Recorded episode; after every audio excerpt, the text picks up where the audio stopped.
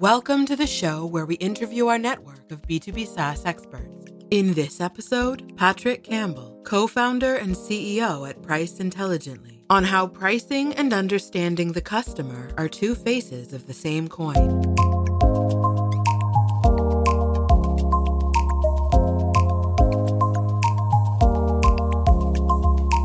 This is the Notion Capital Podcast, hosted by Paul Papadimitriou. Hi, and today I'm with Patrick. Hi, Patrick. Hey, how are you? Can you so tell me who are you, Patrick? quite a quite a nebulous question for the morning here. Um, On purpose. So, uh, you know, professionally, I'm the CEO and co-founder of Price and Intelligently, makers of Profitwell. We're based here in Boston, although I'm on the road right now. Previous to that, I worked in a little bit of the Boston startup scene, and then in corporate tech, both for uh, Google and then intelligence community. So you have to kill me if you ask any question about that, right? Exactly. So yeah, very Jason Bourne like, don't worry about it. I'm not a big, no, I'm just kidding.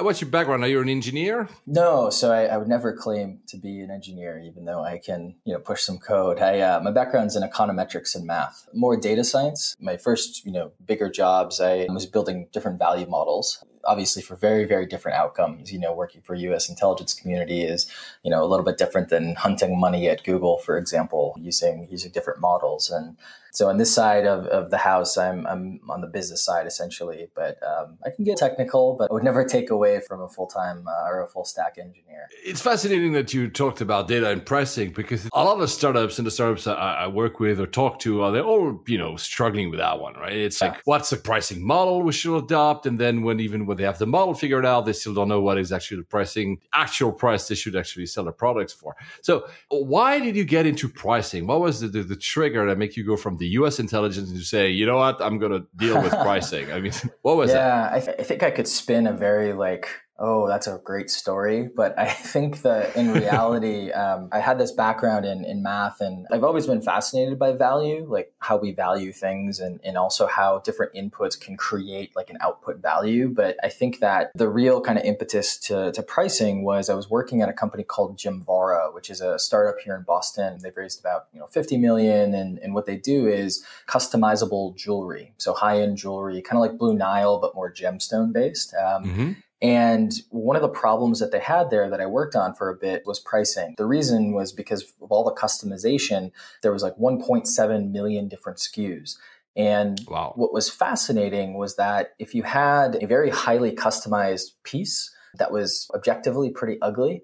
For some reason, the willingness to pay and the value for that piece of jewelry was much higher than, you know, something simple, you know, something that you could get anywhere else. So after working kind of on pricing there and kind of working kind of through that problem a bit, really just kind of discovered that this is something that has an enormous impact on the bottom line. Like we would make small changes that didn't take much work on our part, and all of a sudden we would see big boosts in revenue.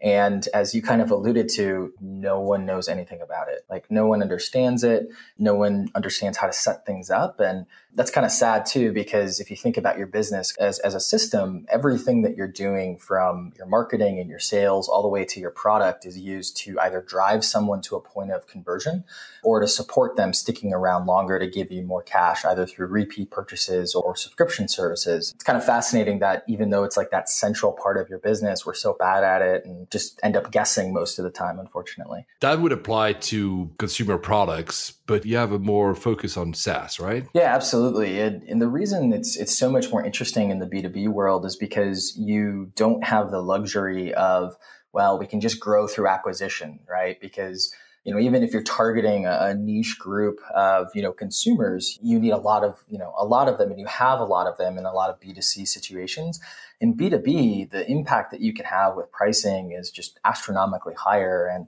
it's still a situation where we talk to folks who are guessing constantly and they have really, really great products and really, really interesting customers, but they just don't know how to make money off of them. You have a background in math and you said you're very data driven. But when we talk pricing and you hinted at that, you also talk about consumer behavior. You just said, I mean, having mm-hmm. this complex piece of jewelry will make suddenly people be willing to pay more for it. Is that something you are including in the way you are making your pricing models, or you just rely on the data and that surfaces the consumer behavior? Yeah, that's a great question. So it comes down to measuring consumer sentiment. That's exactly what you need to do when setting up your pricing. And this is what's called value-based pricing. So there's three ways to price, you know, well, there's four, but three main ways. And, and one is cost plus. This doesn't really make sense for software subscription businesses because your cost just because the birth of the cloud is not huge relative to each you know additional user. There's competitive based pricing which you know seems like a good idea because at least gives you a data point. But in reality your customers don't care about your competitors as much as they care about what you're offering. In addition to that you're also assuming that your competitor has done their homework when in reality they probably haven't either um, but then the, the big one that we talk about is this concept of value based pricing. And, and what value based pricing essentially is, is collecting data from your customers. And you can do that in a number of different ways. And we do it at scale. That's essentially what, what we do with our software. And utilizing that data to essentially figure out that this particular customer persona likes these features and is willing to pay this amount for those features. So essentially aligning that persona to that package and then to that ultimate price. Basically, what you are doing is putting this all thinking about pricing on a strategic level. Because when I when I talk again to startups, it seems that a lot of people are thinking pricing as a tactic. Oh, mm. let's see what we have to do today. We have this dashboard and let's play A/B testing, pricing, whatever. So yeah. basically, you you're putting a, a stack high Is that correct? Yeah, exactly. And the way to think about it in an organization is because of this central thread that pricing holds, everything kind of feeds into it, right? Those tactics are important you know, because for some businesses, ending your prices in nines or ending in zeros will actually have an impact on your conversion and definitely an impact on, you know, your bottom line, especially if you're a consumer B2C situation.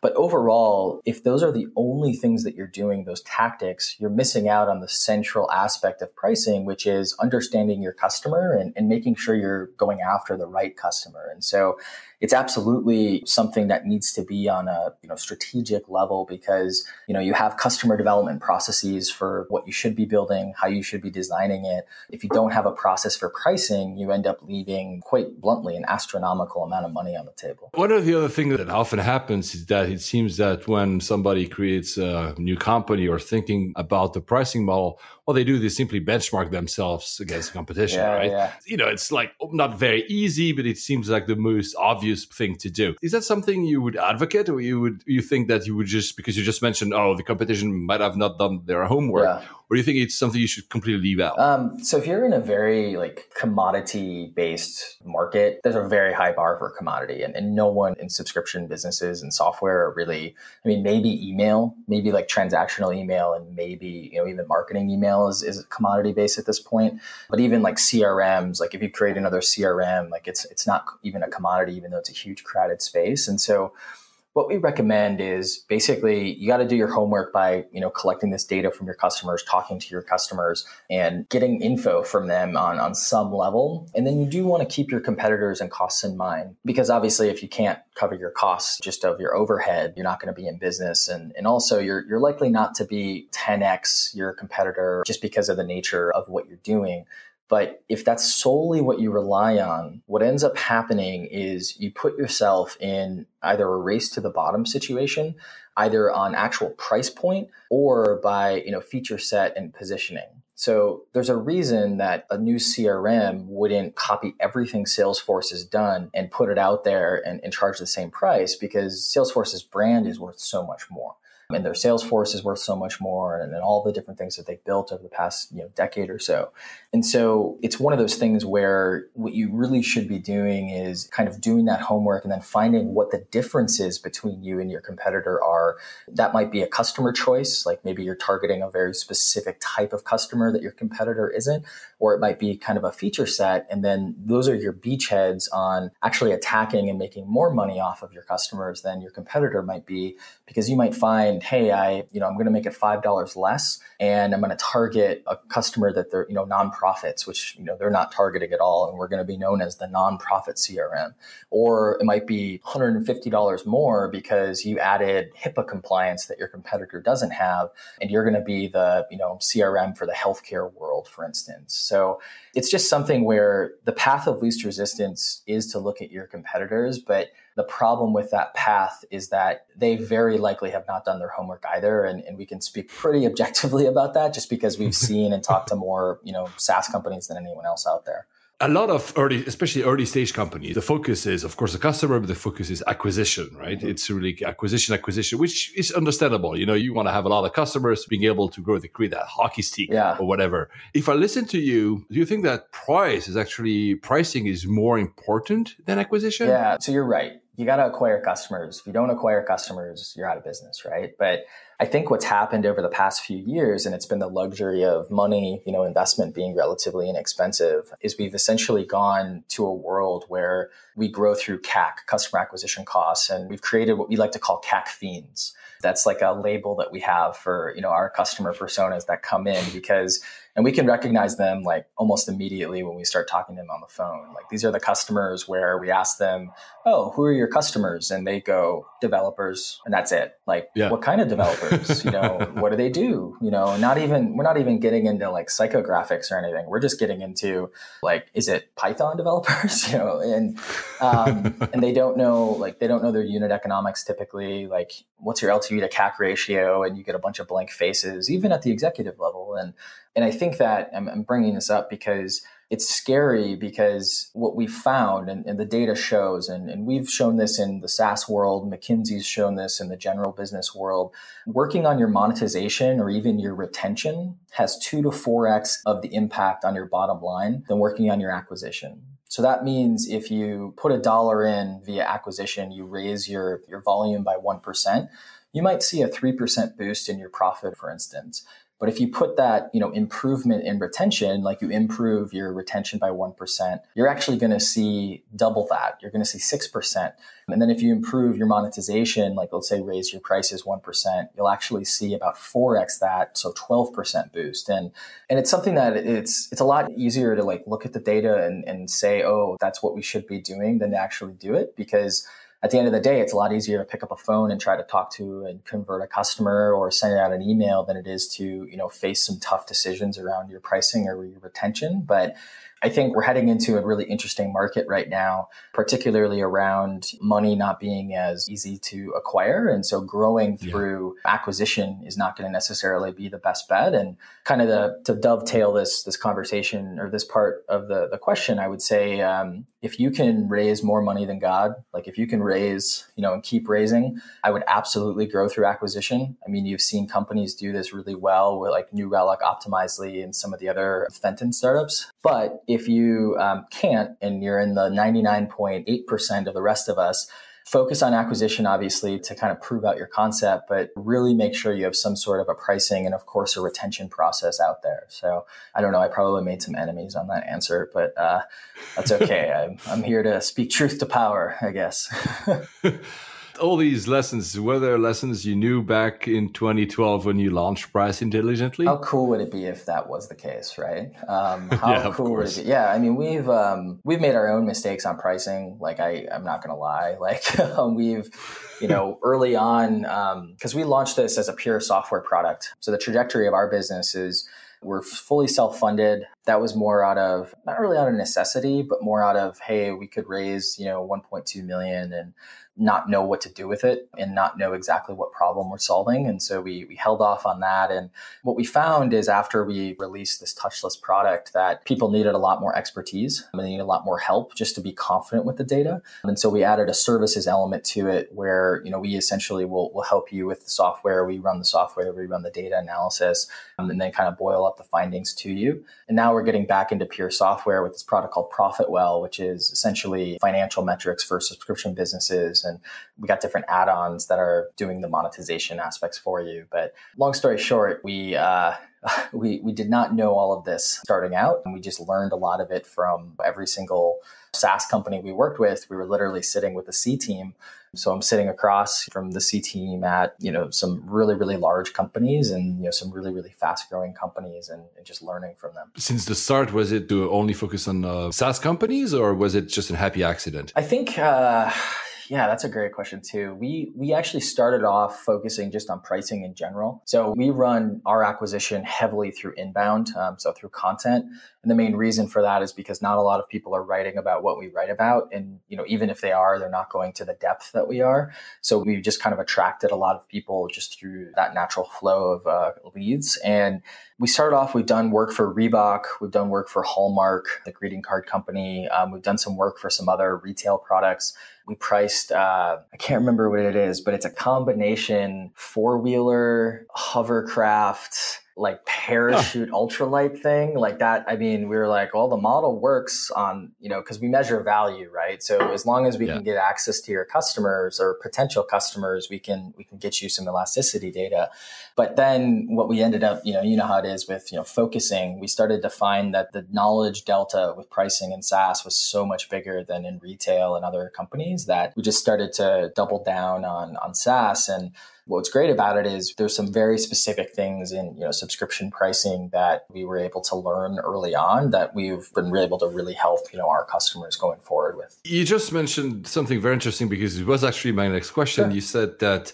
you were using content because the onboarding, I mean, why does a customer come to you and say, oh, we cannot figure out pricing? Because more often than not, they don't know that they cannot figure it out. I mean, they understand that they have a hard time figuring out the pricing model, but they might not think it the way you do. So how, especially at the beginning, sure. how are you approaching customers? What were you telling them like, oh, you need us? Yeah, exactly. Um, I, I don't know if I can swear on here. I almost said what we do is we try to, we try to create what we like to call the oh shit moment. And what I mean by that is there's customers who come to us in, in, two different ways and, and they all involve or creating the requirement one is is they've grown through acquisition and now all of a sudden their costs and their growth is stalled because they've taken their CAC as far as they can essentially. And their VC team is like, "Hey, you have to figure out your pricing. Like you have not figured this out and that is the next layer of growth because for those VCs who can get companies that grow through CAC, all of a sudden the next echelon of growth comes from, okay, so how do we reduce the CAC and then boost LTV? That creates the requirement really easily because it's like the CEO goes, "Hey, we got to solve this problem. Who's going to take it?" The marketing marketing lead or the product lead raises their hand. They don't necessarily have any formal training on it, probably haven't dealt with it before. And then they go and search for people and they find us. And then the other one is people reading content and basically saying, Hey, that point that you made in that article, we hear that from our customers all the time. Or hey, that's exactly what I've been trying to tell the CEO for years. So let's get on the phone. And so to answer your question directly, what we did early on is we were just very unabashedly honest about what we could do. So it was, hey, we can get you this data, and this data will give you a finger in the wind, like we said. It's like you're guessing right now, you're 100% guessing. We're going to get you data from customers, and that data is going to show you elasticity, and then we're going to make some decisions based on that data but at least you'll have some data. And then that evolved over time as we started becoming, um, I hate the word expert, but we started to become, you know, the people who thought about this more than anyone else in the world. And because of that, all of a sudden we started getting a hell of a lot more expertise where we could say, not only are we going to give you data, but here's the recommendation that's going to come from that data. And then here's the other recommendation, not only for your pricing, but also for your marketing, your product, et cetera. That really helped, I think, kind of build because as we got more customers, the different layers of support have really helped, or the different layers of knowledge have really helped us kind of take ourselves to the next level. And that's kind of one of the pricing mistakes that we've made is when we were pricing really early on, you know, it was very, very inexpensive, but we also weren't necessarily giving the same product that we are now. And so it's kind of a, a natural thing that happens So basically, creating content was almost a necessity because, as you say, there was people would come to you because you created content. I want to listen to you just a little bit about this. We live in a very marketing-driven world, so you have to become like the word you just used, expert in something, yeah. so people can. Hate that word. You have yeah. you build credibility. how did you go from transforming your knowledge into uh, content? I mean, how did you do that? How do you establish yourself as this voice as an expert? Sorry to. Yeah, no, no, it's fine. The only reason I'm I'm weird about it is because um, my mom went back to school when I was younger to get her bachelor's degree. And she had worked for 25 years in her field, which is trade show marketing. And mm-hmm. she was writing her thesis on something with trade shows, but her professor had told her she can't use her knowledge, she has to use external sources because the level to get to expert is 30 years for academia. Yeah, yeah I don't know. Yeah, exactly. So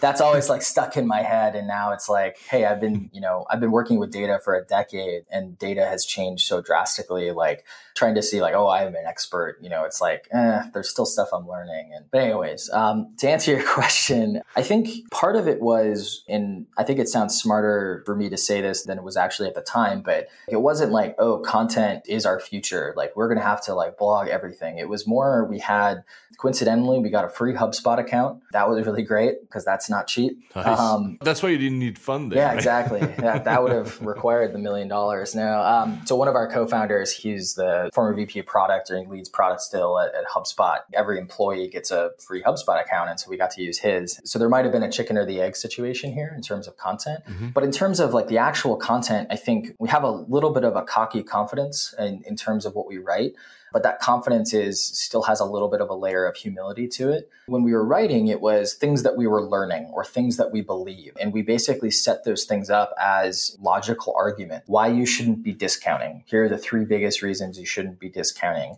Rather than being BuzzFeedy and like giving one sentence reason, we would give one sentence and then we would go deep. And I think that helped our content stand out because we compete against a lot of just consultants, you know, who don't have software like we do, don't have data like we do. Right. And their knowledge is what they're selling. So they're selling essentially a PowerPoint deck to 10 different companies. Um, because of that, they don't want to publish the content that we're publishing. And, and that allowed us to kind of stand out. I would get DMs from some of these competitors, and they're not really competitors anymore, but you know, who were like, "You shouldn't be publishing this. You know, this is what we sell. You know, that kind of thing." I was like, "Oh man, like this actually isn't that compelling what we wrote, you know? So, um, so anyways, we would do that. And then we were also just very open with just giving out the knowledge. So when we would discover something, or even you know our models our model has a lot of sophistication built into it in our software and our algorithm but there's a way that you could do what we do. It won't give you the accuracy it won't give you the depth of data but it'll give you enough. And we're like yeah we'll publish that we'll share that you know we'll share how to do this because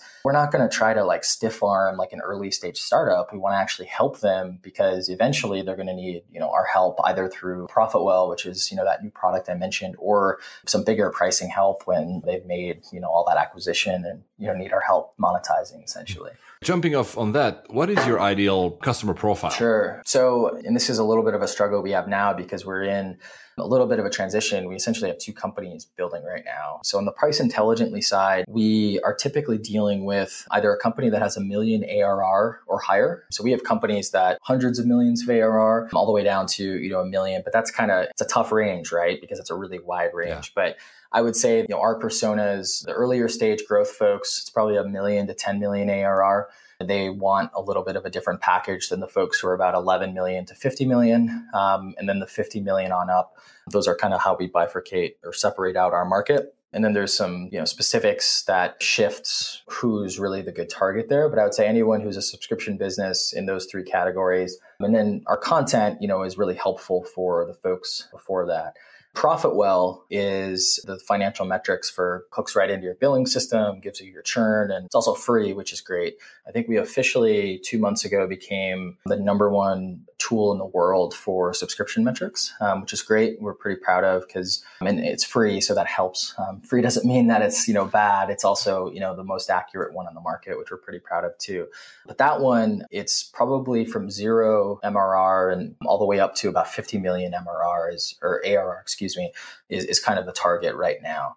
And we found these out a lot of times just by using our own dog food, by actually like practicing what we preach in terms of quantifying our buyer personas, you know, collecting sentiment data and kind of figuring out like who our buyer are is and then what we can do with those buyers in terms of our own packaging and pricing. Since you also, of course, collaborate with Notion Capital, but especially because of your content, I guess you must also have potential customers that are not in this range. For instance, pre-revenue startups. Yeah. Do you talk to them at all? Absolutely. So we do deal with some pre-revenue startups a lot of times, but they've typically raised like their Series A. So that's kind of another label for either a million ARR or have raised their Series A. And we occasionally do work with people who are previous to that, but it's just not our target customer. And, and the main reason is not because we can't help them, but frankly, from a sales perspective, it's just selling to startups unless you like really tap into that market and really focus on it is not easy. And so for us you know we we take them inbound but if it's something where you know we notice them outbound we're not necessarily going to reach out to them unless we're going to you know share content. Like i get on phone calls all the time with like early stage startups just to like help them just because we're a big believer in sharing that knowledge as i mentioned. But it's not necessarily something where we're like hey like why don't you buy our software and we'll do this project and we'll do all this stuff just because i think it's um, it's not necessarily like the most helpful for them. So long story short, we work with early stage folks, but it, it's more of a measure of like what they need and aligning it to to what they need. Last question uh, before we wrap sure. up: uh, Do you have any sales? I mean, how do you go about sales? Do you have sure. any sales team? How does it work? Yeah. So um, once again, a little bit difficult because we have the two businesses essentially, but yeah, um, on the price intelligently side, we do have a sales team, and it's classic Aaron Ross, predictable revenue. We have BDRs, AEs, and then a GM who oversees the whole business who's still involved a little bit in sales. You know, that's there's a lot. It's a whole other podcast to talk about the fascinating you know nature of sales. But um, and then the Profitwell side, we're actually starting to experiment with and, and getting you know fairly successful with this whole support driven sales model. So if you look at companies like Atlassian or Slack, you know Slack's the one that everyone likes to talk about right now, um, which is uh, right. um, for for good reason. Don't get me wrong, um, but they um, I heard and I, I, I don't know, but I, I, believe their chief marketing officer at this conference I was speaking at said that they have it was something like it was definitely hundreds hundreds of support people and those support folks, they were trying to figure out how they didn't need an inside sales team. They didn't need that, but they could somehow grow through support driven sales. And so what we're doing on that end is we're still being very like analyst driven with our support. So people will contact us and we might answer a question about, hey, where can I find this? And then we'll give them the extra mile of, hey, and by the way, I noticed your data. Like this is what this is happening. Here's an article that we talk about that might help you like build your expansion revenue more. And that leads to price intelligently conversations, but it also leads to oh, and by the way, you know, we have this add-on um, that we charge for. Um, you've been using the free product for a while. Um, this add-on helps solve that problem, and we can actually point to it in the account, and then ultimately they're able to just one click turn it on. And so it kind of helps with our own CAC because we, are acquiring a free user and you know they might use it for free forever. But the group of people who are more active, we can probably get them something for paid, and that allows us to obviously make the unit economics work. So if anybody wants to reach out to you, probably your content about pricing yeah. is ranks really high on SEO. But other than that, where can they reach? Yeah, you? that's a that's a good question. So um, you can email me directly, Patrick at priceintelligently.com. And then we're at Price Intent on Twitter. Uh, yeah, if you have any questions, we're always willing to help. The least we can do is send you a blog post. And, you know, if we have time, of course, you know, hop on the phone and chat through any problems that you're having. Thank you so much, Patrick. That was awesome. Yeah, thanks, Thank man. you.